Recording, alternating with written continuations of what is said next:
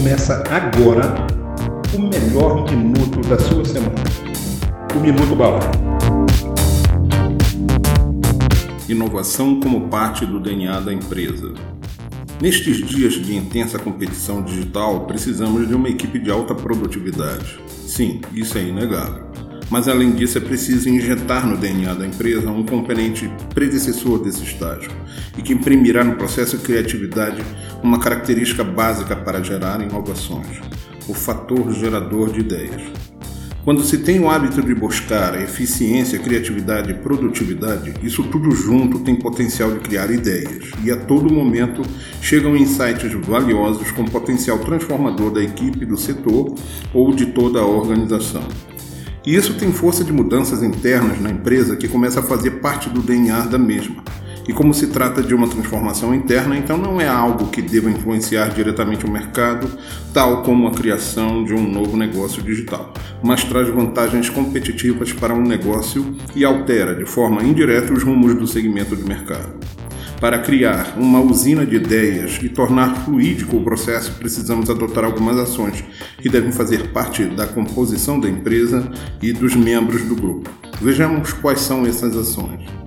Primeiro, a direção da empresa, grupo gestor e os líderes devem disseminar a importância da inovação em tudo o que envolve o dia a dia de todos Todos os colaboradores devem se engajar e tomar como missão clara a de trazer mais ideias que deverão se tornar pilares do crescimento da empresa e que inovar é fundamental para que o negócio se sustente e se mantenha competitivo.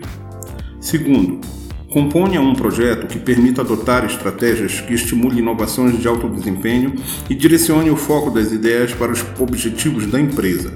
Para isso, crie campanhas que fazem com que os colaboradores criem ideias que resolvam problemas reais da organização. Terceiro, crie uma forma de identificar e reconhecer boas ideias e que tenham uma forma de recompensa pelo trabalho e inovação gerados. Qualquer profissional se sente motivado quando reconhecido. Adote mecanismos que motivem o engajamento de outros profissionais a fazerem parte do processo de geração de novas ideias e que seja criado um ranking dos mais inovadores, das conquistas feitas e que sejam somados pontos que no final se traduza em resgate de prêmios. Quarto, crie um processo descentralizado de análise e aprovação de ideias Muitas das ideias podem ser implementadas sem muitos recursos financeiros ou de material ou de pessoal. Permita que os membros que decidem o andamento do processo tenham mais autonomia na aprovação de novos projetos, que possam dar andamento às ideias mais simples e que só a parte mais complexa possa ser elevada a um nível mais alto de decisão na cadeia hierárquica da empresa. Quinto, não permita que os colaboradores creiam que inovação deva ser resultado de uma grande ideia. Isso não é verdade. A inovação é resultado da criação contínua e agregada de pequenas ideias que fazem parte de um projeto que no final vai gerar um grande negócio. Ideias simples são sempre bem-vindas e fundamentais para a geração de diferenciais competitivos para os negócios.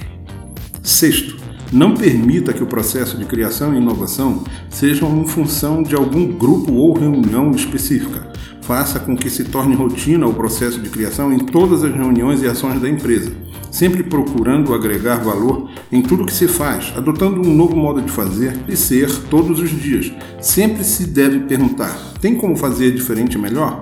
Fazer mais com menos? Ou se mesmo ao fazer com mais o valor agregado final seja bem maior?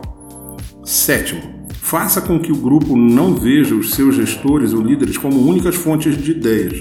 Os gestores têm que estar abertos a receberem novas ideias ou soluções de todos os colaboradores indistintamente.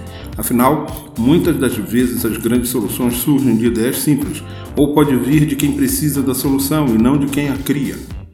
Oitavo, deve ser fundamental a cooperação, colaboração e compartilhamento de tudo entre todos os membros do grupo, em todos os setores, em todos os níveis.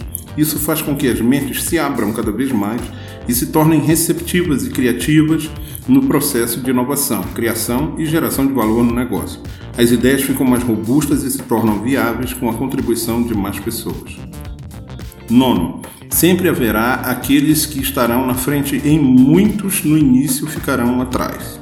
Mas faça uso amplo da divulgação dos sucessos alcançados e de que forma tudo aconteceu para que outros ou que não estejam se sentindo estimulados possam perceber que é tudo muito simples e que basta que participem cada vez mais e sigam o mesmo caminho dos que se destacaram.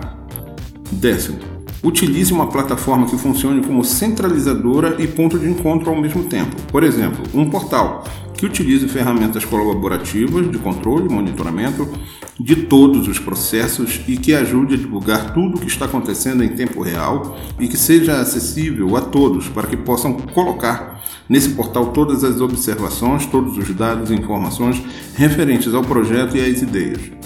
Um portal como esse faz com que todos se sintam parte do negócio e no processo criativo.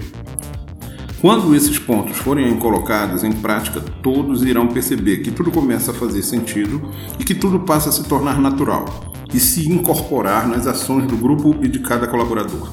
Aí sim, todos perceberão que tem no seu DNA o processo de criação de ideias e inovação. Consequentemente, também isso tudo fará parte do DNA da empresa. Sou João Quizão, senhor da busca, voz do Pod Aí, da Balaio da Criação, o podcast que fala de negócios, empreendedorismo, conhecimento, conceitos, tecnologia e pessoas. Faça parte desse grupo de profissionais que se conectam a todo tempo e todo dia nesse processo de aprendizagem e conhecimento. Passe na balaiodacriação.com.br e venham tomar um cafezinho com a gente. Até o próximo encontro. Balaio da Criação somos uma agência especializada em marketing digital.